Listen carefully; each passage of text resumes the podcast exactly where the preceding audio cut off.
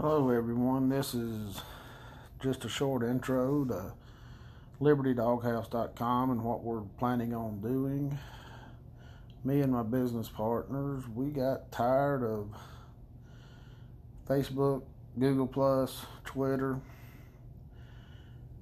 and all the other social media from sponsor from censoring our posts, not allowing all sides of a discussion to be heard and just blatant, outright disregard for freedom of speech. So we have decided to open our own website called libertydawghouse.com. We will not censor any speech or anything on our site. We will it's going to be open as long as we stay civil with each other.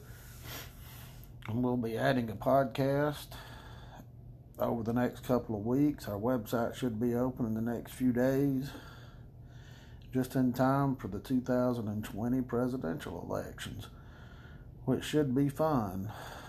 We're going to have it open on our site where everybody will have their own blog space. They'll have their own timelines. We've got chat rooms. We've got forums. And we'll be adding more and more integrations as the site grows. So come check us out at libertydawghouse.com and go ahead and register and start getting active on the forums and creating your own blog spaces and your own timelines. Uh, you can get us at Liberty, D A W G H O U S E dot com. LibertyDawghouse.com. Thanks. Also, I wanted to add that don't let the country voice fool you. We're going to have people from all over the world talking, so we're going to have different dialects, different accents. And just because someone has a different dialect or accent from you doesn't mean they're not as smart or intelligent. That's one thing us Americans do a lot of. It's a lot of predetermining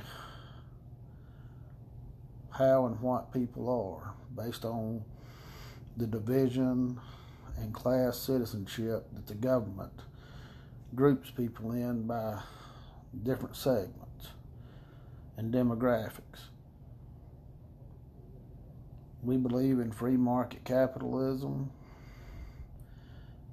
and the smallest individual, the smallest minority is an individual.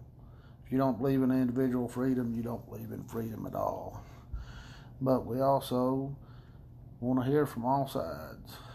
We're going to be talking about anything from climate change to communism to Bitcoin to all other cryptocurrencies. So everything's open for discussion. So please come check us out, pitch in, and let's get to talking about some serious politics without censorship.